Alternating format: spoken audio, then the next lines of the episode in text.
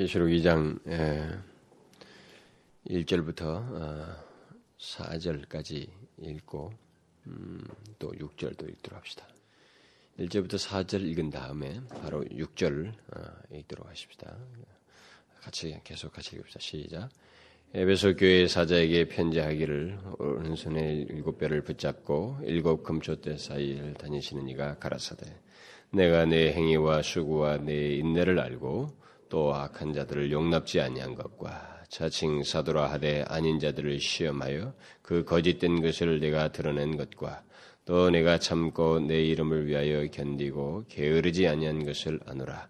그러나 너를 책망할 것이 있나니 너의 처음 사랑을 버렸느니라. 6절 오직 내게 이것이 있으니 내가 니골라당의 행위를 미워하는도다. 나도 이것을 미워하노라. 에, 우리는 지난 시간에 여기 그 계시록 2장과 3장이 기록된 일곱 교회의 그 메시지를 개관적으로 어, 개, 어, 그 전체를 이렇게 개관해서 살펴보았습니다. 그러니까 좀 더 상세히 들어가기 전에 전체를 이렇게 보는 그런 시간을 가졌습니다. 그래서 특별히 그 각 교회에 보내는 그 편지, 그 메시지 속에서 어, 주님께서 공통적으로 언급하신 그 내용들, 특별히 그 이김의 문제, 어, 결국 그 환란과 어려운 가운데 있는 그 주의 백성들을 위해서 그리스도인들에게 어, 끝까지 견뎌서 이기도록 하는 그런 메시지를 공통적으로 말하고 있는 것과 더불어서 그 이김의 문제에 대해서 덧붙였습니다. 그러니까 우리 그리스도인들은 모두 예수 그리스도께서 가셨던 것과 똑같은 그 길, 그리고 그런 과정을 밟게 된다는 것입니다. 예수 그리스도도 어, 앞에 있는 즐거움을 생각하시면서 그 십자가를 기꺼이 감당하셨던 것처럼 우리에게도 그 우리 앞에 있는 기업이요 그 상을 바라보면서 현재의 그 믿음의 경주를 충실하게 감당해야 된다는 것입니다. 그런 가운데서 우리는 필요할 때는 고난도 감당하면서 어, 이기고 어, 견딤으로써 결국은 마지막에 그 최후의 승리자로서 주께서 준비하신 어, 기업이요 그 상을 얻는 자가 되어야 된다. 그 메시지를 각 교회마다 주님께서 다 일일이 하셨던 것을 살펴보았습니다.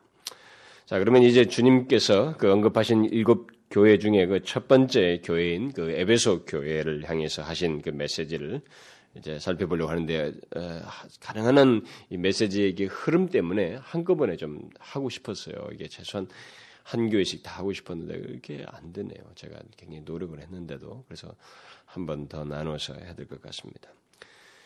아, 그 제가 지난주에도 그 좀 말씀을 드렸습니다만 여기 각 교회 주신 메시지는 어, 영광스러우신 그 어, 영광스러운 상태에 계신 그 주님께서 그 당시의 그 교회들을 그, 그 현재 시제 속에서 예, 그들의 그 현재 상태를 보시고 또 현재 그들을 향해서 주셨던 생생한 메시지였다라고 어, 말씀을 드렸습니다. 우리가 그것을 염두에 두고 이 메시지를 계속 어, 드려야 됩니다. 우리가 그걸 자꾸 계속 생각을 해야 돼요. 이 메시지들이 굉장히 생생한 현장감 있는 주님의 메시지였다고 하는 것을 기억하면서 바로 그런 시각에서 우리에게도 이 말씀을 조금 어, 적용하려고 해봐야 됩니다. 자 그런 것을 기억하면서 먼저 그 예배석 교회 사자에게 편지하시는 주님의 모습을 어, 먼저 여기서 잠깐 그 지난번에도 언급을 했습니다만은 잠깐만 여기서 어, 좀 회고할 필요가 있습니다. 왜냐하면 뒤에서 나오는 내용과 연관되니까요. 여기서 주님은 그 에베소 교회를 향해서 나타나신 그 주님, 자기를 묘사한 주님은 오른손에 일곱 배를 붙잡고 일곱 금초대 사이를 다니시는 분으로서 이렇게 묘사가 되고 있습니다. 어, 이렇게 묘사가 된 것은 주님께서 어, 교회의 모든 주권을 주시고 동시에 그 교회들 가운데 그들 가운데를 이렇게 지나신다는 것. 다시 말하면 그들의 지나신다고 하는 것은 모든 것을 살펴서 아시고 그들을 붙드시고 그들에게 애착을 가지시고 그들을 지키시기를 원하시며 보존하시고 감독하신다고 하는 그런 의미를 이 에베소 교회에 특별히 이렇게 강조해 주시고 있는 것입니다. 주님께서 에베소 교회를 향해서 그런 것을 시사했을 때 에베소 교회를 향한 이 모든 메시지는 그런 주님의 선하신 뜻과 그 배려 속에서 그들을 살핌 가운데서 하셨던 말씀이라고 하는 것을 염두에 두고 이 메시지를 우리가 들어야 됩니다. 자, 바로 그렇게 교회를 살피시며 붙드시는 주님께서 에베소 교회를 향하여 제일 먼저 하신 말씀은 내가 안다라는 말씀입니다. 너희들의 모든 것을 안다. 내가 알고 아노라라고 하는 이 말씀으로 시작을 하고 있습니다. 그러니까 너희들의 모든 상태와 너희들의 좋은 것과 부족한 것, 이 모든 것을 안다라는 말로 시작을 하고 있습니다. 뭐 이미 제가 앞에서 말했지만 어떻게 아신다는 거예요? 그냥 자기 자신에게 있는 그 전지전능하신 능력으로 안다는 게 아니라 그 능력이 있음에도 불구하고 자신을 촛대 사이로 지나시는 예, 예, 지, 예, 거니시는 분으로 이게 묘사된 것처럼 그 교회들을 향해서 자신이 적극적으로 이게 찾아오시고 그들을 살피시고 그들의 하는 행동들에 대해서 모든 것을 직접 이렇게 둘러보시는 가운데서 그들 가운데 임하셔서 아신다고 하는 것을 시사하고 있는 것입니다. 그러니까 우리는 하나님께서 우리에 대해서 특별히 주의 백성들에게 아신다고 했을 때 주님의 그 하나님의 그 전지 전능하심은 이 세상 만사의 모든 것과 아, 악한 것들과 이 모든 세상의 것들에 대해서 그는 다 아십니다. 그러나 특별히 주의 백성들에게 있어서만큼은 여기서 묘사된 것처럼 그들 가운데 거니시는 분처럼 이렇게 그들 가운데 오셔서 그들 그들과 함께 하시고 그들 가운데의 모든 것들을 직접 이렇게 보시는 찾아오셔서 아시는 분으로 묘사하고 있다는 것을 우리가 기억해야 됩니다. 이미 주님께서 일찍이 말씀을 하셨잖아요. 두세 사람이 내 이름으로 모인 곳에는 나도 그들 중에 있다. 있을 것이다라고 말씀하셨잖아요. 그게 주님이에요. 그의 백성들에게 그러니까 주의 우리들의 그 우리 주의 백성들을 아실 때 주님의 그 아심은 항상 그처럼 우리 가운데 오심으로 우리들의 모든 것을 살피시고 선한 의도로 이렇게 오셔서 임하셔서 우리들을 파악하시는 가운데서 아신 것이다. 그러니까 이런 아심은 뜻이 굉장히 선한 것입니다. 어떤 말씀을 하셔도 주님의 그 동기는 굉장히 선하셔요. 그것을 기억하고 여기 메시지를 우리가 이제 들어야 된다는 것입니다. 그러니까 주님은 소극적이지 않습니다. 주의 백성들에 서 결코 소극적이지 않아요. 적극적으로 우리 가운데 오셔서 우리들의 문제와 상황 그리고 그 가운데서 펼쳐지는 또 그런 상황 속에서 있게 되는 여러 가지 고충들 그리고 거기서 드러나는 선한 행위들 반대로 우리들의 악한 행위들 이런 모든 것을 주님은 적극적으로 우리 가운데 오심으로써 알게 되는 것들이다. 자, 그런 시각에서 우리 모든 공동체, 우리 교회들, 그리고 주의 백성들, 나 개인을 향하고 계시다고 하는 것을 우리는 먼저 염두에 둡니다. 주님은 주의 백성들에게 관한 한 바로 그와 같은 방식으로 우리에게 오셔서 우리에게 긍정적인 것도 세밀하게 아실 뿐만 아니라 우리들의 부정적이고 죄악된 것조차도 세밀하게 아시고 그것에 대해서 질투하시며 싫어하시고 마음 상해하신다는 것을 염두에 두야 됩니다. 바로 여기 예배석 교회를 향해서 주님께서 칭찬도 하시고 책망도 하시고 물론 다른 교회에서도 책망도 하시고 그랬습니다만 이런 모든 것은 주님께서 그와 같은 마음으로 그들 가운데 오셔서 보신 것으로 인해서 한편에서는 즐거움으로 칭찬하시면서 한편에서는 그들의 죄악된 것과 온전치 못한 것에 마음이 상하여서 질투하시는 마음으로 그들을 질책하시고 책망하신다고 하는 것을 우리가 기억해야 됩니다. 자, 그러면 주님께서 예배석 교회, 교회를 향해서 무엇을 어, 아시고 하시는 말씀, 무엇을 아신다고 말씀하고 있습니까? 그들에 대해서 아신 것이 구체적으로 뭘 말합니까? 주님은 칭찬할 것과 책망할 것을 다 아시고 지금 말씀하시고 있는데 먼저 그 칭찬할 것을 어, 우리가 보게 되면 2절에 주로 2절과 어, 3절에 나와 있습니다만 크게 네 가지입니다. 첫째는 주님께서 그들을 다 아시는 가운데서 그들의 긍정적인 것들, 좋은 것들에 대해서 주님은 기꺼이 기쁨으로 이렇게 인정하시고 칭찬하시고 있습니다. 참으로 그 놀랍게도 예배 속교는 칭찬받는 내용이 많습니다. 첫째로는 그들의 행위와 수고를 아시고 칭찬하시고 있습니다. 여기 예배석 교회 성도들이 보인 그 행위와 수고라고 하는 것은 아, 그들이 굉장히 열심히 봉사했다는 것을 시사하는 것입니다. 여러분들이 그 어, 여기 안다라는 말이 많이 나옵니다만 이 안다라는 것은 굉장히 주님께서 주도 면밀하게 아시는 것이고 마치 그 사랑과 특별한 관계 속에서 아는 것이기 때문에 이 모든 주께서 아시는 것이 헛되거나 과대 포장이나 이런 게 없어요. 그분의 마음 속에서 다 정확하게 분별한 것들을 얘기하는 것입니다. 근데 이 지금 여기 칭찬을 얘기하는 것에서도 지금 이들의 수고가 얼마나 그 많은지에 대해서 그것을 주님께서 다 아시고 지금 인정을 하시는 장면이에요. 그래서 여기 수고라고 하는 내 행위와 아, 수고라고 하는데 여기 수고라고 하는 말은 그 원어가 가지고 있는 그 원어가 담고 있는 뜻은 지치도록 일하는 것입니다. 그러니까 이런 사실을 예, 통해서 우리가 여기서 어, 생각할 수 있는 것은 예배소 교회 성도들은 그냥 교회만 왔다 갔다 하는 사람들이 아니었어요. 주님이 여기서 칭찬하시는 것만큼 그들에게는 어, 굉장히 그 수고가 아주 그 중한 중했습니다. 수고가 아주 굉장했다고요. 그러니까 그냥 교회 교회당에 왔다 갔다 하고 이제 예배만 드리고 성경 공부만 하고 가는 그런 사람들이 아니었어요. 그런 교회가 아니었습니다. 그들은 힘에 지치도록 일하는 사람들이었어요. 그러니까 하나님을 섬기는 일과 사람을 섬기는 일에 힘이 지치도록 일하였다는 것입니다. 주님께서 이것을 칭찬하신 것을 보면 우리 그리스도인들의 신앙과 그 삶이라는 것은 그냥 예배만 드리고 뭐 기도하고 어떤 신앙의 행위를 개별적으로 하는 것으로만 끝나는 게 아니어야 된다는 것입니다. 거기에는 우리가 지치도록 수고하는 삶 또한 있어야 된다는 거예요. 그러나 실제로 우리, 우리들을 보게 되면 오늘날 예수 믿는 사람들을 보게 되면 이런 말이 우리들에게 얼마나 적용되겠어요? 한번 생각해 보요. 우리들의 오늘날 이 시대에 그리스도인들의 이런 말이 얼마나 적용되겠습니까? 이런 칭찬을 들을 만한 모습이 오늘날 그리스도인들이 얼마나 있을까요?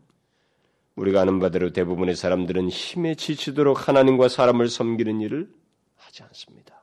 물론 하는 사람들이 우리 우리 가운데 이 시대 속에도 있지만 대부분이 교회가 전체가 그런 교회 모습을 갖는 것을 보기는 쉽지가 않아요.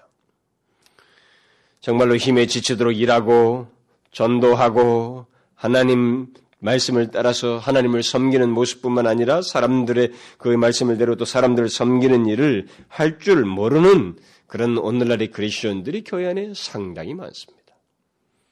그래서 무엇 하나를 해도 오래 가지 못해.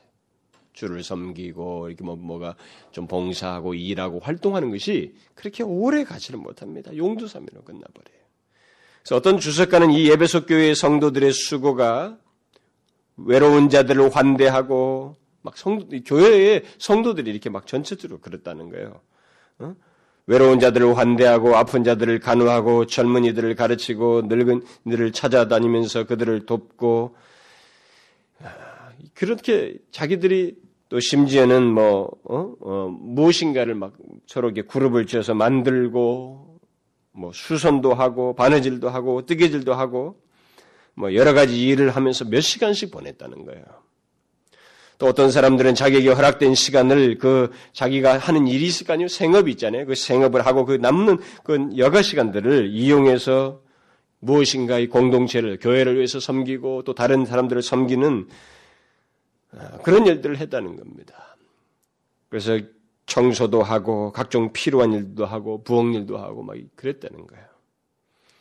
그래서 에베소 교회는 그야말로 근면한 그 꿀벌집 같은 그런 모습을 보였다는 것입니다. 주님은 그들의 이 같은 행위와 수고를 다 아시고 있었습니다. 그걸 지금 딱 거론하고 있는 거예요. 예배소 교회가 어떤 모습을 객관적으로 여러 교회들이 이제 교회들이 있는데 그 가운데 이 예배소 교회가 가지고 있는 이 모습에 대해서 주님은 정확하게 알고 있었어요. 그것을 인정하고 있었습니다. 그러니까 우리에게 있어서 이런 주님께, 주님께서 인정하시고 칭찬하신 거볼때 우리의 신앙에는 이런 모습이 있어야 된다는 것입니다. 교회당에 왔다 갔다 하고 예배 만 드는 게 아니라 이런 활동이 있잖아요. 이런 힘에 지치도록 수고하는 일이 있어야 된다는 것입니다. 여러분 무슨 말인지 알겠어요? 오늘날 그리스도인들이 왜 신앙이 무기력해인 줄 아십니까? 신앙이 활동성을 못 가기 때문에 이게. 여러분 신앙은요. 우리들의 하나님의 말씀을 깨닫고 주님으로부터 은혜를 얻고 주님과 교제하고 또 기도하면서 얻는 이런 모든 신앙의 영적인 내용들이 실제적으로 삶으로 나타나면서 활동성이 있고 성장하게 돼 있어요. 그게 없으면 신앙은 기형적이 돼버린 것입니다. 당연히 이 머리만 이상해져 가지고 머리만 커지지 치우치게 되는 거예요. 기형적이 돼버린 것입니다. 어쨌든 주님은 이것을 그들이 힘에 지치도록 수고했다는 것을 인정하고 있습니다. 그뿐만 아니라 주님은 그들의 인내를 알고 칭찬하였습니다. 여기 인내라는 말은 그냥 어떤 고난에 소극적으로 참고 견디는 것을 말하지 않고 투혼을 말하는 거예요. 그래서 한 주석가는 여기 인내를 알고를 아예 백절불굴의 투혼을 알고 이렇게 번역을 해야 된다는 거예요. 그렇게 이 사람들이 굉장히 적극적이었다는 것입니다. 결국 에베소 교회 성도들은 고난 가운데서 그런 투혼을 발휘하고 있었다는 것입니다. 에베소 교회가 어떤 교회입니까? 여러분 알다시피 에베소 교회가 처음에 바울이 가서 복음을 처음에 전할 때 어떻게 됐습니까? 그들이 얼마나 그 자기 그 에베소 도시가 오늘 항구 도시고 요충지입니다. 교통 요충지고 모든 것이 요충. 거기서부터 딱 강에서 바다에서 딱 들어오면 여기서부터 쫙 로마 도로가 또 쫙 나가지고 거기서부터 쫙쫙쫙 나가는 항구 도시로서 번성하기도 했지만 경제적으로도 번성하기도 했지만은 뭐 여러 가지 면에서 아주 중요한 위치에서. 근데 그리고 세계 7대 불가사의 중에 하나인 그 다이아나 신전이 그, 그 도시에 있었어요. 지금까지도 그 미스테리입니다. 그 신전에 대해서는. 그, 그 도시. 그러니까 아데미 신전이라고 되어 있습니다만 뭐 다이아나라는 여, 다이아나 여신이라고도 합니다. 그러니까 그 이들이 그 다이아나 여신을 얼마나 이 도시 사람들이 사랑하고 그걸 했는지 그래서 그들에게는 이 다이아나 여신이 자기들 가운데 임하여 있다고 믿고 여기다가 그 목걸이들 다 가고 있었다고. 그래서 그 은장색 그, 어, 그, 그 사람들이 나중에 예수 믿는 사람들이 많아지니까 장사가 수입이 주니까 소요를 일으켜가지고 결국 바울을 쫓아내잖아요. 바울이 피신해야만 하지 않으면 안 되는 그런 일이 생기잖아요. 그게 뭡니까? 그 신전을 이렇게 은으로 도, 도금한 그건데 그걸로 사람들이 다 그것들을 소유하고 있었어요. 그런데 이제 이, 이들이 점점 그런 도시 속에서 그 나중에 바울이 피신을 하게 됩니다만은 그런 적대감들을 계속 노골적으로 이 도시가 드러냈습니다. 그리스천들에 대해서. 그래서 모욕과 비방과 무시를 그 그리스도인들에게 나타내고 그걸 받는 것은 그리스도인들에게 아주 흔한 일이었어요. 심지어 그리스도인 장사꾼들에게는 사람들이 살려고 하지 않았고 또 반대로 그리스도인들에게는 팔려고 하지 않는 그런 일까지 있었다고 어, 말을 하고 있습니다. 그런 환경 속에 있었음에도 불구하고 에베소 교회 성도들은 잘 인내하고 변절하지 않았다는 것입니다. 주님은 그것을 칭찬하고 있어요. 또 주님은 에베소 교회가 기독교를 음, 정통적으로 보존하고 사수화했다는 것을 칭찬하고 있습니다. 우리는 사실 그 앞에서 그 뭐 수고도 그렇고 이런 인내도 다 그리스도인들에게 다 있어야 되는 거예요. 그런데 이제 이들에게 또 다른 장점이 하나 있었네요. 칭찬하는 만한 내용이 있었는데 그건 뭐냐면 기독교를 기독교의 그 정통성을 잘 보존하여 있어요. 정통성을. 한마디로 말해서 그들은 그 그 기독교의 정통성을 그 진리의 기초에서 그 사도들 바울 사도로부터 또 디모데 심지어 나중에는 그 감독으로 있었던 이 요한의 그 가르침을 따라서 어느 정도 그것을 정통성을 잘 지키고 있었던 거예요. 그래서 오늘 본문에 기록된 대로 그들은 악한 자들을 용납치 아니하였고 자칭 사도라 하되 아닌 자들을 시험하여서 그 거짓된 것을 드러내었습니다. 또 그들은 어, 제가 6절에서 읽었습니다만은 니골라당의 행위를 미워하였어요. 그러니까 에베소 교회 성도들은 악한 자들을 분별하여서 용납지 아니하는 분별력과 단호함을 가지고 있었습니다. 특히 자칭 사도라 하지만은 아닌 자들 한마디로 말해서 거짓 교사들이고 거짓된 말씀 증거자들을 시험하여서 그들의 거짓됨을 드러낼 정도로 이들은 분별력이 있었습니다. 그것은 분명 제가 앞에서도 말했지만은 이 바울이 2년 반씩이나 그들에게 말씀을 견고하게 가르쳤던 그런 토대 위에서 그 뒤에서 또 디모데의 사역을 통해서 사도 요한의 어떤 지속적인 가르침에 힘입어서 이들이 진리에 대한 분별력을 남달리 가졌었기 때문에 가능했다고 봐져요. 그래서 이 부분에 있어서는 예배소 교회가 가진 큰 장점이었습니다. 그리고 실제로 모든 교회가 가지고 있어야 할 장점이기도 합니다. 또 그들은 니골라당의 그 문제점들을 알고 있었습니다. 이 니골라당이 가지고 있는 그 교훈과 그들의 행위에 대해서 분별하였고 그것을 미워해서 배척한 것입니다. 여기서 니골라당이 누구이냐에 대해서는 여러 가지 견해들이 있습니다만 분명한 사실 한 가지는 다른 교회에 언급된 이 발람의 교훈이 또 나옵니다. 일곱 교회의 발람의 교훈을 쫓았던 사람들, 그 예세벨, 이세벨의 교훈을 쫓는 자들의 이에 나오는데 그들과 똑같이 사도들의 가르침을 이게 왜곡시킨 거예요. 사도들의 가르침을 그, 거스리고 교회 안에 있는 그리스도인들의 신앙과 행위를 혼란케 하는 교묘한 사상들을 교회 안에서 부추기고 전파했던 사람들입니다. 그래서 교회의 그 순결성을 그리고 통일성을 파괴시켰던 사람들입니다. 이 니골라라고 하는 그 어, 어, 헬란 말의 그 문자적인 뜻 속에는 백성을 멸망시키는 자라는 의미가 있어요. 그러니까 아마 이게 일곱 집사로 그 우리가 사도행전에 나오는 일곱 집사의 니골라가 나오잖아요 거기에요. 그 사람이라고 보지 못한 그 사람을 지칭한다보다는 여기서는 그 다른 그 어떤 그 헬라의 그 의미를 상기시키기 위해서 이 단어를 이런 그룹을 이렇게 그걸 따르는 사람들을 이렇게 지칭했다고 일반적으로 해석을 합니다.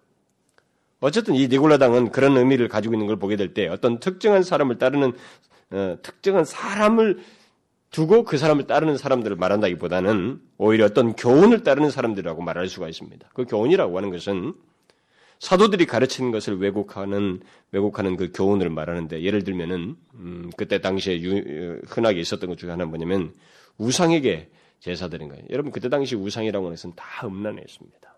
그들은 이방신들에게 와서 제사를 드릴 때는 그 이방신 제사는 거기 사제들은 거기 들어와 있는 그 여자들은 그 그들은 에, 일하는 그 사람들은 그 거의 음란한 그런 예식과 함께 그런 제사를 드리고 그랬습니다. 그러니까 그렇게 해서 그 이방신에게 그 제사 드린 음식들을 아, 먹어도 된다. 이렇게 하면서 그리스도인들에게 다 자유하단 말이지. 아무런 그런 건 문제가 없다.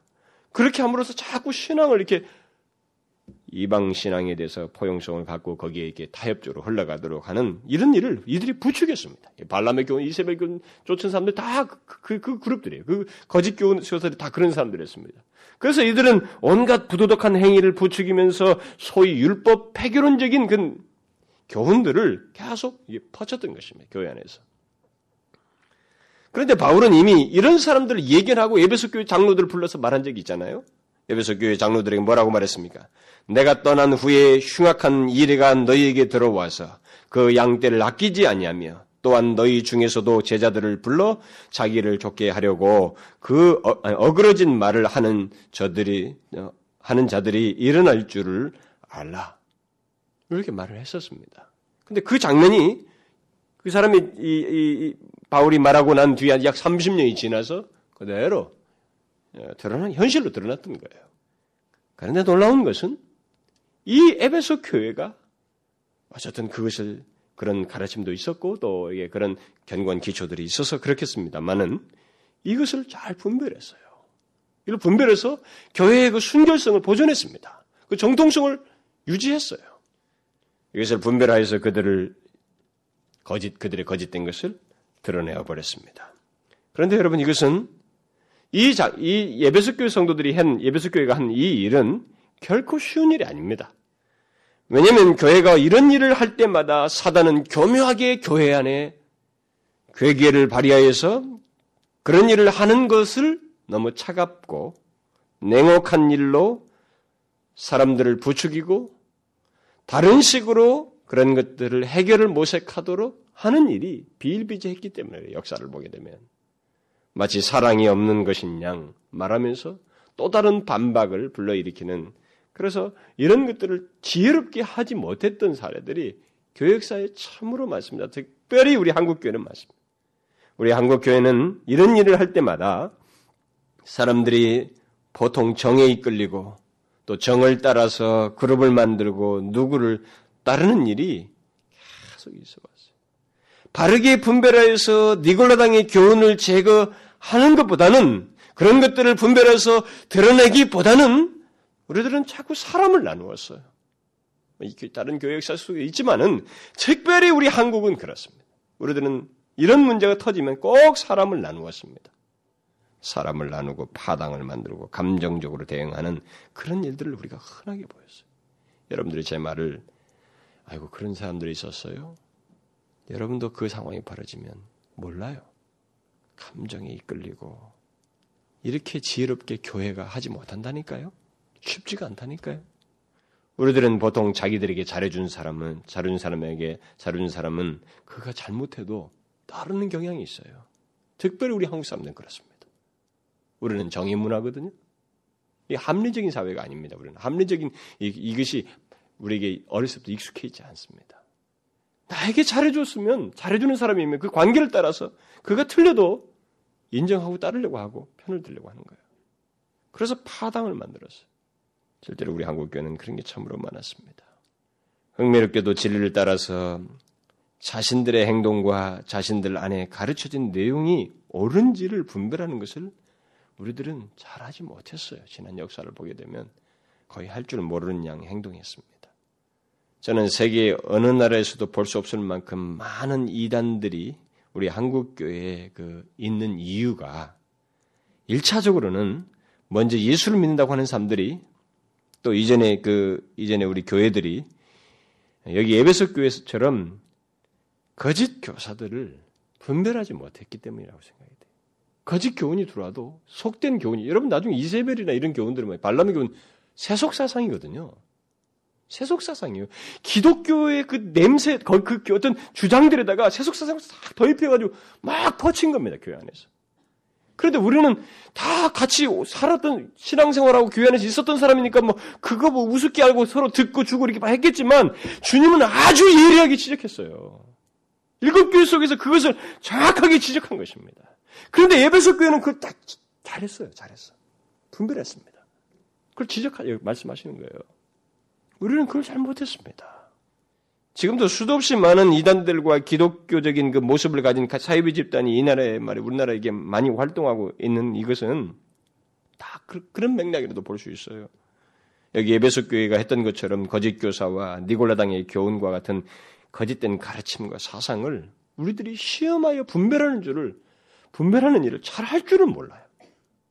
그러니까 우리 한국 교회는 하여튼 막 그 성공 조금 부족해도 문제가 있어도 무조건 그들을 붙들어서 사람을 많이 모으는데 우리는 너무 혈안이 돼 있었던 것 같아요 그동안에.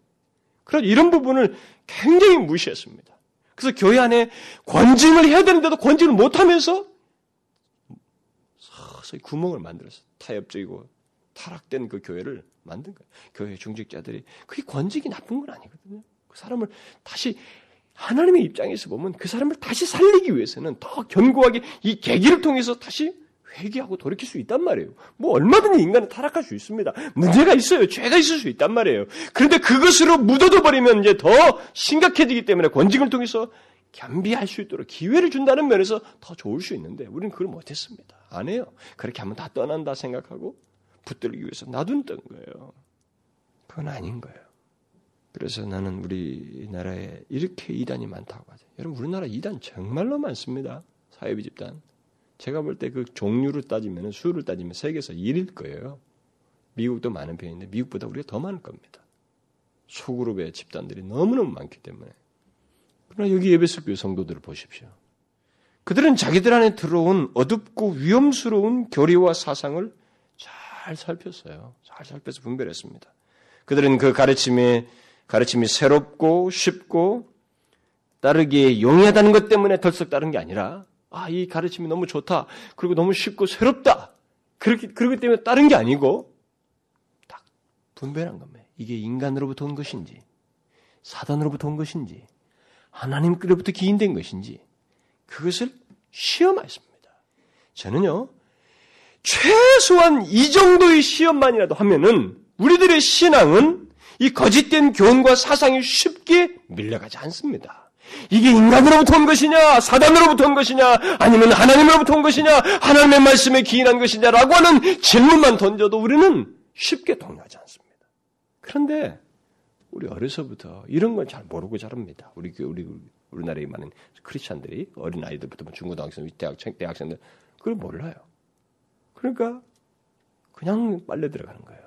뭐 고등학교 졸업해가지고 대학교 딱 들어오면 쉽게 빠져들어가는 경우도 있어요. 서울대 여러분 그런 데 보면 예? 통일교가 왕성했잖아요. 이런 질문조차도 안 하는 이런 시험을 안 하는 것입니다. 최소한의 시험도 안 하는 거예요. 이런 걸 할 줄은 몰라. 다 어떤 데 마음이 있냐면 자기 자신들에 대해서는 아무런 문제가 없다고 생각하는 거예요. 그래서 오직 뭘 생각하냐면 자기가 지금 생각하고 있는 신앙에다가 이렇게 편하게 해주든 쉽게 해주거든 아니면 뭔가 새로운 것이 있거든 뭐 이런 것을 쫓아서 가는 거예요. 뭔가 새롭고 좋아 보이는 거. 그래서 제가 지난번에 지방에서 집회를 할 때이 어, 얘기를 어떤 분하고 하는데 누가 대학을 갔다는 거예요. 그래서 우리 교회를 보내고 싶다고 그러더라고요. 근데 이제 그런 얘기하고 나중에 또 누가 옆에서 다시 얘기하는데 근데 걔가 가면 어느 교회를 가려고 한다고 그랬대. 큰 교회예요. 거기 가면 뭐가 있을 것이라고 생각한다는 거죠. 그런데 한번 꼭 가보고 싶어 한다는 거죠. 그러니까 우리들은 자꾸 새로운 것에 관심이 있어요. 이 새로운 것이 항상 이단과 마귀가 써먹었던 대표적인 것이었습니다. 새로우냐, 뭐 이런 걸 따지는 게 아니라 이게 사단으로부터 온 것인가, 아니면 하나님으로부터 온 것인가 이 질문만 해도 되는데 그 질문조차도 안 한다는 거예요. 그러나 이들은 잘 분별했습니다. 에베소 교 사람들은 그것을 살폈어요. 영들을 시험하였던 것입니다. 사도 요한이 요한일서에서 말한 것처럼 영들을 시험하였어요.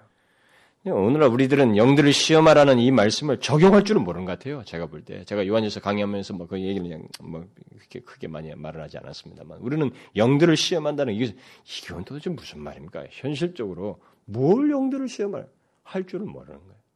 교묘한 말로써 다가오는 것인데 친구의 모습으로 다가오는 것인데 분위기로 다가오는 것인데 사상으로 다가오는 것인데 그걸 모르는 거예요.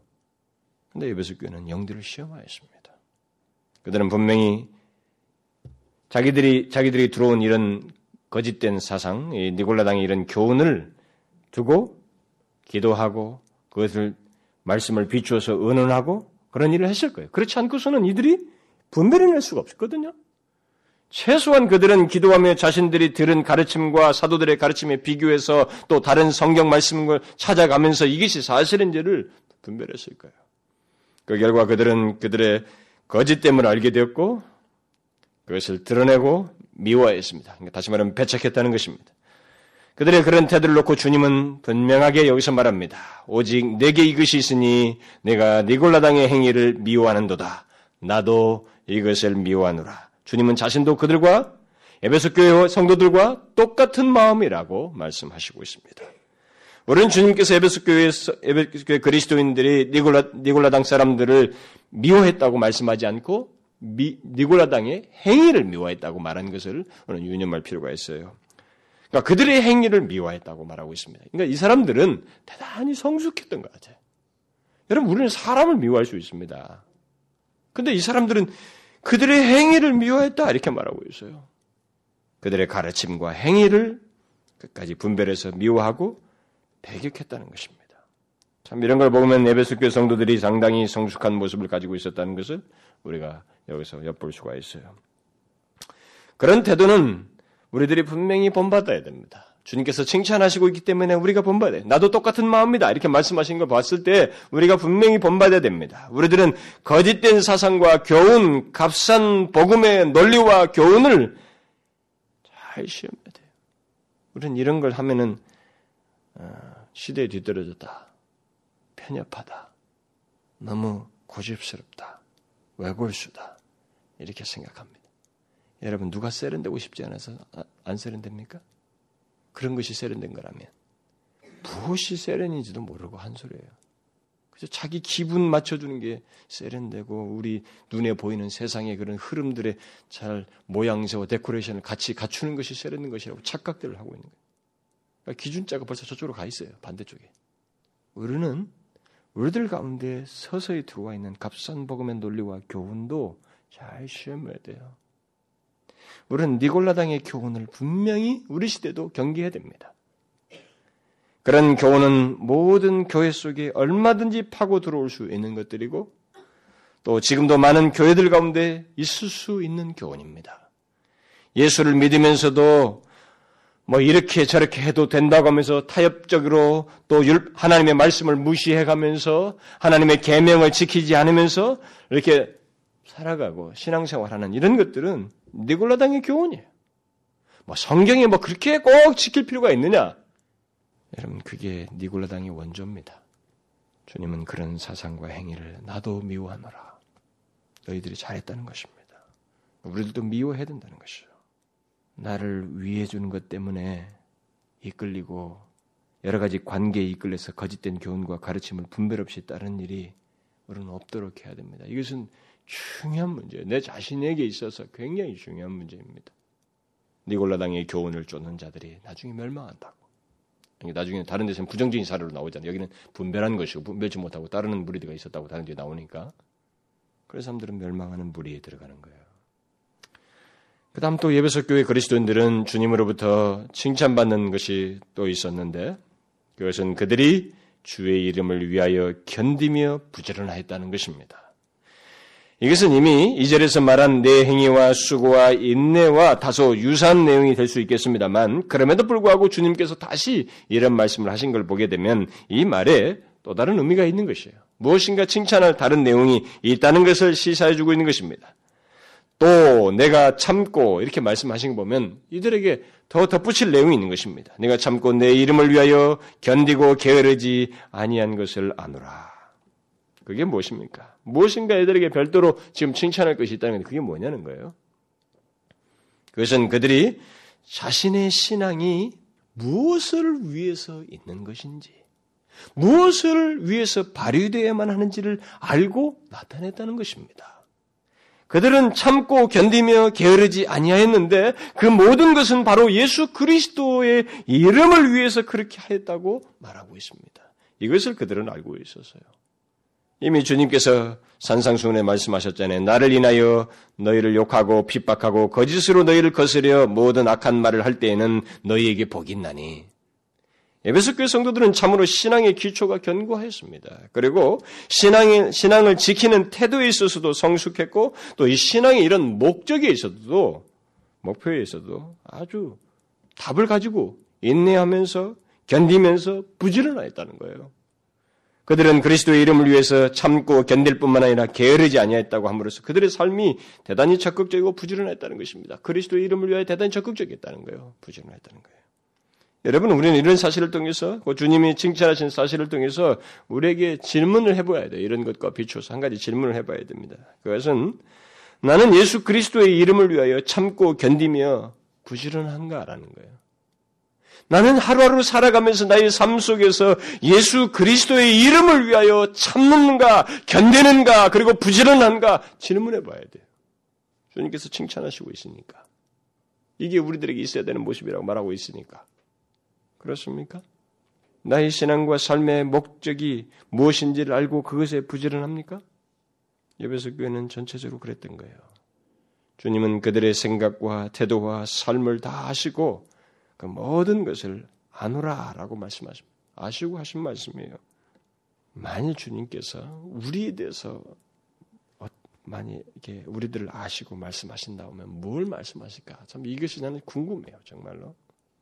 주님은 지금도 우리의 모든 것을 아시고 계실 터인데 우리 자신을 아시고 뭐라고 말씀하실까? 저는 이 말씀이 그냥 우리를 향해서 비추시는 말씀이라고 생각하면 된다고 생각이 돼요. 그냥 우리가 이 질문을 이렇게 여기 기록된 말씀 우리에게 질문형으로 바꿔서 해보면 된다고 생각이 돼요. 그러면 우리들의 상태가 주님께서 우리에게 하시는 말씀이 답이 나온다고 생각이 됩니다. 한번 해보면 되잖아요. 예수 그리스도의 이름을 위하여 참고 견디고 부지런한가? 여러분 그리스도의 이름을 위하여 참고 있습니까? 견디고 있습니까? 부지런합니까? 우리는 이런 것이 있어야 됩니다. 이런 모습이 있어야 돼요. 우리는 그리스도의 이름을 위하여 부지런한 모습이 있어야 됩니다. 그러나 이 모든 것, 지금 칭찬하신 것 위에 하나가 더 있어야 됩니다. 더 중요한 것입니다. 이 모든 것과 함께 중요하게 소유해야 할 다른 한 가지가 있습니다. 그것은 바로 주님을 향한 사랑입니다. 주님께 대한 사랑이에요. 바로 그 문제가 그 다음 말씀에서 나오는데 에베소 교회 이것이 결핍되어 있다고 말씀하시고 있습니다. 에베소 교회는 정통성을 잘 보존하여 있는 교회요, 활동적인 교회이고 칭찬받을 만한 것이 많은 교회였습니다. 그런데 우리 주님은 바로 그런 칭찬에 이어서 에베소 교회에 대하여 불편한 심기를 드러내시며 책망하시고 있어요. 무엇을 책망하십니까? 그러나 너를 책망할 것이나니 너의 처음 사랑을 버렸느니라. 여러분은 이 말씀을 많이 들었을 거예요. 우리가 이 처음 사랑을 버렸느니라 이 구절을 많이 듣고 인용하고 있습니다. 그래서 우리는 첫사랑을 회복하게 해주십시오. 뭐 이런 기도를 우리가 종종 듣기도 합니다. 그러나 여러분 많이 들어서 익숙하게 아는 말로서 이 말을 듣지 말고 한번 잘 생각해봐. 이 말이 전해질 때를 한번 생각해. 배경과 함께 이 말씀을 잘 생각해보고 우리 적용해보면 아주 의미가 깊어요. 지금까지 앞에서 언급한 것 같은 칭찬할 만한 많은 내용이 완벽한 듯한 모습을 가지고 있는 이 에베소 교회 그리스도인들에게 이 말씀을 하셨다는 것과 그리고 그런 상태에서 이 말씀을 에베소 교회 성도들이 들었을 때 그들이 어떠했을까? 한번 생각해 보십시오. 이 말씀을 들었을 때. 여러분 그렇게 한번 생각해 보셔야 돼요. 이 구절만 독립적으로 생각 빼서 들으면 안 되고 앞에서 지금 굉장히 성숙한 교회예요. 어? 활동적인 교회고 거의 정말 모범적이 되는 그런 칭찬할 것이 많은 교회인데 그런 교회를 향해서 이런 말씀을 하셨을 때 그들이 어땠겠어요, 여러분? 저는 전율을 느꼈을 거라고 생각해요. 만약 이것을 에베소 교회를 향해서 공개적으로 읽으라고 했거든요. 이게 결국 예, 앞에 어, 읽는다는 말이 공개적으로 읽는 것이기 때문에 공개적으로 읽었을 때 이들이 어땠을까? 이 회중이 전체가 그들은 2절, 3절 읽을 때 그들은 다 공감했을 거예요. 맞습니다. 맞습니다. 3, 4절을 들었을 때 그들은 충격을 받았을 거예요. 한번 생각해 보십시다. 예를 들어서 서로 사랑하는 관계를 한번 생각해 보십시다. 부부 관계로 어, 예를 드는 게 더 쉬울, 게, 쉬울 수 있겠습니다. 왜냐하면 실제로 주님께서 이 처음 사랑을 말씀하신 것은 교회를 자신의 신부로 여기면서 결혼 관계를 염두에 두고 하신 말씀이라고 볼 수가 있기 때문에 그렇습니다. 그리고 구약에서부터 주님은 하나님과 그의 백성들 사이 사랑을 말할 때는 이 혼인 관계로 주로 얘기해요. 결혼 관계로 얘기를 하고 있습니다. 자, 그렇기 때문에 그런 관계 속에서 한번 이 문제를 생각해 보면 우리는 더 의미를 잘 전달받을 수 있어요. 한 아내가 그의, 그의 남편에게 남편과의 관계 속에서 정조를 지키고 세월이 가도 마음을 다른데 음? 나누지 않냐고 남편을 향해서 마음을 두고 정조를 잘 지키고 자기 남편과의 관계에 충실하게 행하고 있다고 한번 생각해 보십시다. 그리고 많은 어려움이 있는데도 그런 어려움 속에서 잘 인내하고 견딜 뿐만 아니라 적극적으로 그 남편을 위해서 부지런히 살고 행하고 그리고 그, 그 부부 관계에 흠이 생기지 않도록 힘쓰고 순결함을 지키고 자기 남편의 명분과 이름을 존중히 여기고 지키려고 애를 쓰는 그런 아내를 한번 생각해 보십시다. 그런데 그렇게 한 그렇게 행한 아내를 향해서 어느 날 그의 남편이 당신에게는 사랑이 없어. 진실하게 이런 말을 했다고 한번 생각해 보십시다. 자기 남편을 향해서 모든 것을 다하는 것이냐 최선을 다하는 것 같은 이 아내를 향해서 남편이 당신에게는 사랑이 없어. 이렇게 말했다고 한번 생각해 봐요. 어떻겠습니까? 그렇게 열심히 그 관계 나름대로 충실한 아내에게 얼마나 큰 충격이겠어요. 만일 그동안의 관계가 충실하지 않고 최선을 다하지 않았다면 이런 말을 들었을 때 큰 문제가 되지 않아요. 뭐 들은 바도 싸다. 뭐 이렇게 생각할 수도 있는데 그 관계 속에서 있어야 할 것에 충실하고 최선을 다하고 순결함을 지키고 남편을 위해서 최선을 다하고 부지런하고 어려움인데도 참아가면서 그 남편의 명분을 지켜가면서 뭐그 이름을 위해서 힘쓴 이 사람에게 사랑이 없어 이렇게 했다고 했을 때 어떻겠냔 말이에요. 자, 이게 지금 교회를 향해서 하신 거예요. 주님께서 우리와의 관계를 그런 관계를 가지고 있는데 자신의 교회를 향해서 자신의 교회와 우리들은 우리 교회, 교회 와 주님 사이는 바로 그런 관계인데 뭔가 주님을 믿는 공동체라면 예수 때문에 생긴 공동체예요. 예수 믿는 공동체입니다. 근데 이 공동체가 무엇인가 열심히 하는데 좋아요. 주님 이름을 위해서 목표도 분명하고 다 열심히 하고 있는데 뭐가 없어. 사랑이 없어요. 처음 사랑을 버렸다는 것입니다. 얼마나 충격적이겠어요. 얼마나 심각한 문제입니까? 여러분, 우리에게도 이렇게 말씀할 수 있거든요. 우리 잘 생각해야 돼요. 한때 주님을 몹시 사랑하였던 에베소 교회입니다. 에베소 교회는 한때 주님을 몹시 사랑했던 교회예요. 여러분, 에베소서를 잘 읽어보셔요. 보면은 처음부터 끝까지 그 마지막 축도 내용서도 끝에도 내용을 보면 그들의 사랑이 나온다고. 사랑. 하나님께 대한 사랑. 주님을 알고자 더 깊이 알고자 하는 그 간구들. 바울이 그들을 다 알기 때문에 그런 간구를 한 거거든요. 그렇게 한때 몹시 사랑했던 에베소 교회 그리스도인들이 지금 그 사랑을 버렸습니다. 얼마나 놀라운 사실이에요. 그런데 여기서 더 놀라운 것은 주님께서 이런 지적을 하셨기 때문에 드러난 것인데 이런 사랑이 없이도 그 교회가 외형상 문제가 없이 오히려 잘 모범적인 것처럼 교회가 잘 되고 있었다는 사실입니다. 이게 더 놀라운 사실이에요. 이런 맥락에서 우리들의 시, 우리 시대의 교회들을 생각해 보면 우리는 다시 한번 전율을 느끼게 되는 거죠. 그렇죠?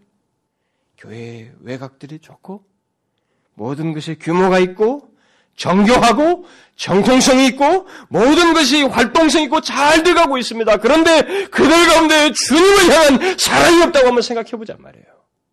모든 것이 좋습니다. 자기들 사이에서도 관계도 좋아요. 뭔가 분주하고 활동도 잘하고 많은 이벤트도 있어요. 많은 프로그램 속에서 그들은 뭔가 즐기고 있습니다. 그런데 주님을 향한 진실한 사랑이 없다고 생각해 봐요. 이거 어떻게 했습니까, 여러분? 정말 끔찍한 거 아니에요? 그들은 사랑을 버렸다라고 말하고 있습니다. 버렸다는 말은 포기했다는 말로도 말할 수 있어요. 주님을 향한 사랑을 포기한 것입니다. 뗄 수 없는 관계를 가지고 있는데 사랑이 없는 관계, 아니 사랑을 포기한 관계를 한번 상상을 해보십시오. 어? 이 관계는 분명히 딱 붙여놓은 관계인데 뗄 수 없는 부부 관계인데 이 관계에 사랑이 포기된 포기된 채 이 관계가 유지됐다고 한번 생각해 보잔 말이에요. 그 관계가 어떻겠어요? 여기 예배서 교회 그리스도인들에게 있었던 그 모든 장점들과 연관지어서 한번 생각해 보면 아, 아찔해지는 거예요. 사랑이 없는 어, 모든 것들을 한번 생각해 보면 참 우리는 근데 사실 이것을 우리들이 현실로 가만히 가져와 보면 저는 막 더 이렇게 마음이 조급해져요. 여러분들은 어떤지 모르겠습니다만 이런 것을 우리들이 현실로 가만히 가져와 보면은 굉장히 심각한 문제거든요. 너무 중대한 문제이기도 하고 이들이 만약에 사랑이 없이 뭐, 뭐 주님과의 그 관계 속에서 어떤 기초적인 어떤 신의와 믿음을 가지고 수고하고 인내하고 견디고 부지런하게 했는데 만약 사랑이 없다면 그들 가운데 뭐가 있겠어요? 그, 그, 그, 그 런 가운데서 정령 이 사람들 그 관계 속에 그들에게 뭐 뭐가 없겠어요? 응? 기쁨이란 게 있겠습니까? 그 관계로 인한 기쁨, 즐거움, 그 황홀감, 이 관계 속에서 느끼는 그 벅찬 감격 이런 게 있겠어요? 없는 것입니다, 여러분. 사랑이 없으면 그 사랑이 없는 관계 속에서의 많은 수고는 부담이지 즐거움과 기쁨과 벅찬 감격이라는 게 황홀함 같은 것이 있을 수가 없는 거예요. 이것은 주님의 굉장히 중요한 메시지입니다. 일곱 교회를 향해서 썼지만은 에베소 교회 당시 교회를 향해 썼지만은 두고 오고 오는 모든 교회를 향해서 주님께서 굉장히 강한 메시지를 하나 남겨주고 있는 거예요. 너희들에게 만약에 너희들이 교회 안에서 주님을 섬긴다고 하면서 무엇인가 분주하게 많은 것을 하지만 주께를 향한 분명한 사랑이 없다면 그게 어떤지를 알아라는 거예요. 감격, 기쁨, 즐거움 여러분 그런 거 없는 것입니다. 예수 믿어도 모르는 거예요. 주님께서 지금 앞에 언급한 이 예배소 교회의 칭찬한 내용들을 이, 이 내용들 다 칭찬하고 있잖아요. 칭찬했기 때문에 그것도 있어야 됩니다. 어떤 사람들은 여기 4절 때문에 앞에 있는 2절부터 3절을 다 깡그리 이런 거 있었지만 다 잘못됐다고만 이렇게 해석한 사람도 있어요. 그건 지나친 비약입니다. 일단 칭찬하고 인정하고 있어요. 이것이 있어야 됩니다. 칭찬하고 있다는 것은 이런 내용 없이 사랑 운운하는 것도 거짓말하는 거예요. 그러니까 함께 있어야 된다는 거예요, 지금. 주님은 함께 있어야 된다는 면에서 칭찬하고 있는 거예요. 그런데 이 모든 것 위에 이제 중요한 것이 있단 말이죠. 가장 결정적인 것이. 그건 뭐냐면 사랑이에요. 주님께 대한 사랑이 있어야 된단 말이에요. 아무리 그 교회가 정통하고 말씀이 견고히 있어서 니골라당을 잘 분별하고 거역하는 성숙함이 있다 할지라도 교회가 가지고 있어야 하는 가장 중요한 것은 주님께 대한 사랑이라는 것입니다. 주님을 향한 사랑이 없이 교회가 존재한다고 한번 생각해 보십시오. 굉장히 끔찍해요. 완전히 사랑이 없는 그리스도인은 없겠습니다만 그리스도인이면서 주님께 대한 사랑이 완전히 없는 사람은 뭐 없겠죠. 그러나 일반적으로 말해서 주님께 대한 사랑이 없는 어? 그냥 사랑이 없다고 여길 만한 그런 교회를 한번 생각해 보자 말이에요. 사랑이 없는 그리스도인을 주님을 향한 사랑이 없는 그런 것을 구체적으로 나타낼 줄 모르는 그리스도인을 한번 상상해 보자는 것입니다. 그건 얼마나 끔찍하냐 말이에요.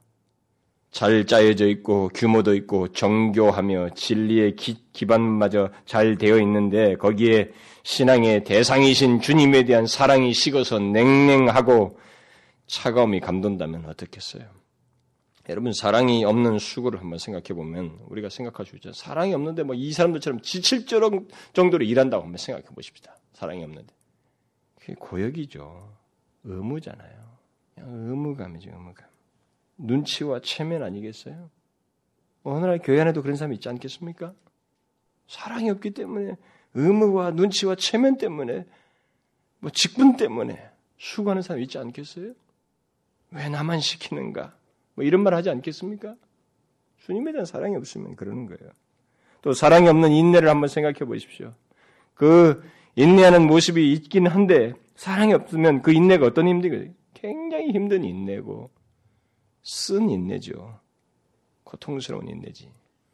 또 주님, 주님께 대한 사랑이 없는 예배를 한번 상상해 보십시오. 그 예배가 어떨 것 같습니까? 그야말로 메마른 예배요, 형식적이고 지겨운 예배가 될 게 아니겠어요? 우리는 이것을 곰곰이 생각해 봐야 됩니다. 모든 부분에 연관지어서 곰곰이 생각해 봐야 돼요. 그래서 예배에서 멀어지는 사람들, 예배 드리기를 싫어하는 사람들, 예배를 수동적으로 드리는 사람들, 예배 속에서 감격하며 기뻐하는 일이 없는 사람들 있잖아요. 이유가 처음 사랑이 없는 거예요. 처음 사랑을 버린 것입니다. 분명합니다, 그건. 분명해요. 처음 사랑을 그들이 버렸어요. 여러분, 우리 자신들을 한번 살펴보십시다.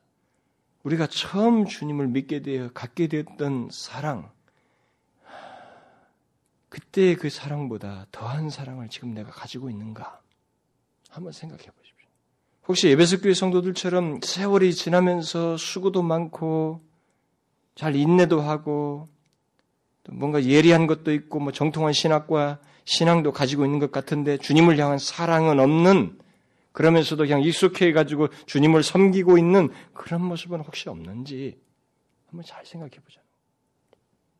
우리는 자신이 처음 사랑을 버린 상태에 있는지, 특히 여기 에베소 교회 성도들처럼 많은 장점을 가지고 있을 뿐 그냥 사랑이 없는 주님을 향한 사랑은 없는 그런 참 기형적인 모습을 갖고 있지는 않는지 반쪽짜리 모습을 가지고 있지 않는지를 우리는 이런 말씀을 통해서 주께서 생생하게 주신 말씀이니까 그 세대를 향해서 역사 속에 있는 교회를 향해서 주신 말씀이니까 우리에게도 이 말씀을 한번 적용해 보잔 말이에요.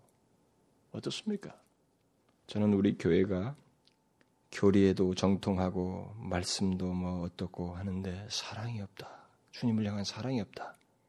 하, 이런 말을 듣는다면 와 정말 이건 엄청난 충격일 것 같아요. 저 같은 사역 제가 교회에서 섬기는 사역자로서는 저 같은 사람은 정말 이루 말할 수 없을 것 같습니다. 저는 이 말을 사도 요한이 처음 들었잖아요. 자기도 감독으로 있었던 사람이니까 이 사람은 정말 더 충격을 받았을 것 같아요. 제가 볼 때. 만약에 이런 말을 제가 우리 교회를 향해서 듣는다면 저는 굉장히 정말 충격을 받을 것 같습니다. 우리는 이것을 정말 중대하게 생각해야 됩니다. 그런 면에서 주님을 향한 사랑. 그래서 저는 사실상 그동안의 모든 메시지 속에도 그걸 많이 강조했어요. 무엇, 무엇, 무엇을 하라는 것을 말하는 게 아니라 할 수밖에 없는 이유인 주님에 대한 태도, 주님과의 관계, 주님의 은혜, 이런 부분을 제가 메시지에 항상 초점을 맞췄습니다. 우리는 그것을 놓치지 말아야 됩니다. 주님에 대한 사랑을 가지고 내가 무엇 수고를 하는지, 인내를 하는지, 주님을 섬기는지, 부지런함을 나타내는지, 이것을 우리가 살펴야 된다, 이 말입니다. 한 번만 질문해 봅시다. 주님을 향한 사랑 때문에 여러분들이 교회를 섬기고 수고합니까? 아니면 맡겨진 것 때문에, 직분 때문에, 뭐 이런 것들 여러 가지 제타의 외부적 요인들 때문에 그렇습니까? 여러분 조금만 진지하게 질문해서 한번 살펴보시죠. 왜냐하면 중요한 순간이란 말이에요. 이 말씀을 살필 때. 무엇 때문에 우리가 수고합니까? 무엇 때문에 인내합니까? 무엇 때문에 우리가 부지런합니까? 주님에 대한 사랑 때문입니까? 그걸 확인하십시오. 또 한 가지 질문할게요. 여러분, 이런 계기를 통해서 여러분은 분명히 주님을 사랑합니까? 한번 잘 생각해 보십시오. 제가 지난번에도 한번 언젠가 이 문제를 설교하고 싶다고 했는데 저는 의외로 주님을 향한 사랑을 알지 못하고 신앙생활하는 사람들이 굉장히 많다는 사실을 발견했습니다. 잘 생각해 보십시오. 이것은 찬양의 용어가 아니라 관념이 아니라 실제 내용인가 한번 보라는 거예요. 주님을 사랑하여서 무엇을 하는가? 나는 진실로 주님을 사랑하고 있는가? 한번 생각해 보란 말입니다. 주께서 나를 구원하셨을 때 그때 가졌던 그 처음 사랑을 그때보다 더 나은 주님을 향한 사랑을 가지고 있습니까? 아니면 그것마저 잊어버린 채 메마른 수고와 인내만 하고 있습니까? 정령 주님을 사랑합니까? 만일 사랑한다면 그 사랑은 어떻게 나타나고 있습니까? 나타나고 있습니까? 에베소 교회 말은 앞에서 말한 칭찬한 내용은 사랑이 있는 가운데서 나타나야 할 것으로 칭찬하고 있는 거예요. 말하고 있는 것입니다. 그런 모습이 나타납니까? 우리의 예배와 우리의 교제와 우리의 삶 속에서 우리의 수고 속에서 하나님을 향한 사랑이 나타나느냐는 거예요. 여러분 잘 보십시오. 주님께서 베드로에게 네가 나를 사랑하느냐? 아, 그 세 번 물은 것 우리도 질문에 답해야 돼요. 우리도 답해야 됩니다. 주님에 대한 내 나름대로 생각을 가지고 따라다녔던 것하고는 이제는 결산을 내려야 된다는 거예요. 실제 그 시점은. 네가 나, 네 나름대로 판단해서 날 따라오는 시점이 아니라 이제 사랑하느냐는 거지. 우리는 사랑하는지를 물어야 됩니다. 처음 사랑을 혹 버렸는지 잘 보십시오. 그걸 알고 싶으면 우리들의 수고와 인내와 모든 신앙과 삶의 내용이 의무적인가, 끌려가는가, 직분 때문인가 한번 잘 보시면 답이 나와요. 우리는 주님을 사랑하여서 수고해야 됩니다. 진실로 그분을 사랑하여서 왜? 그가 다함이 없는 자기 목숨을 내주면서까지 우리를 사랑하셨기 때문에 그분은 변절하지 않는 관계를 가지고 있어요. 그는 사랑하시고 있어요. 나는 행동만 하고 있지 사랑이 없다 이거예요. 에베소 교회는 너는 행동만 하고 있지 사랑이 없다는 거예요. 주님은 에베소 교회를 향해서 변함없는 태도를 가지고 있습니다. 변함없이 사랑하고 있어요. 그렇기 때문에 이렇게 말씀하시고 있는 겁니다. 주님의 사랑은 다음이 없습니다.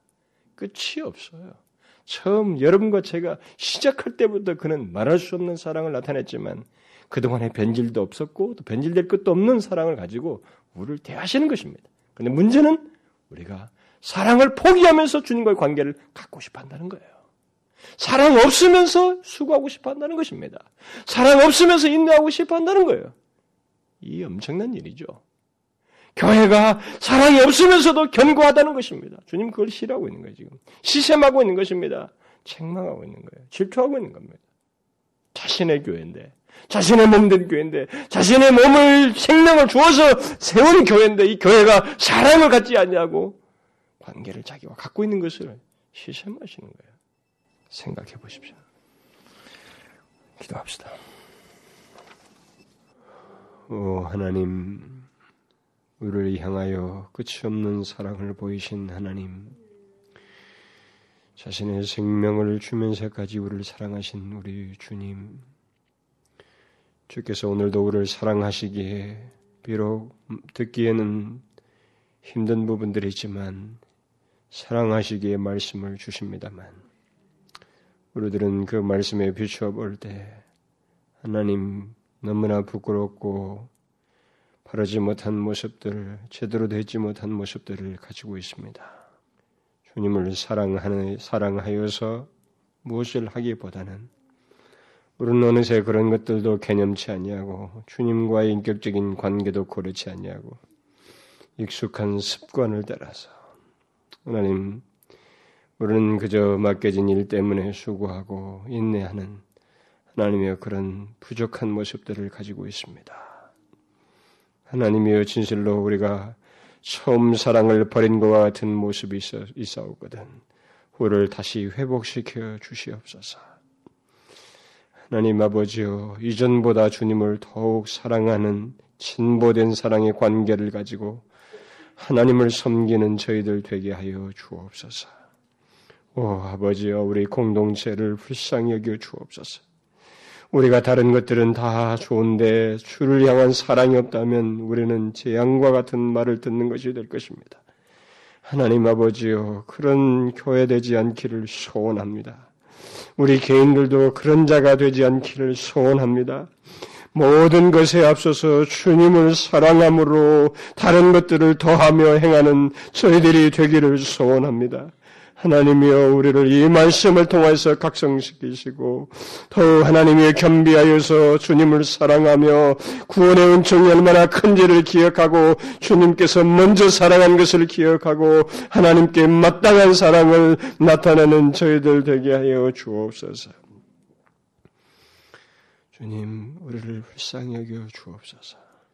예수 그리스도의 이름으로 기도하옵나이다.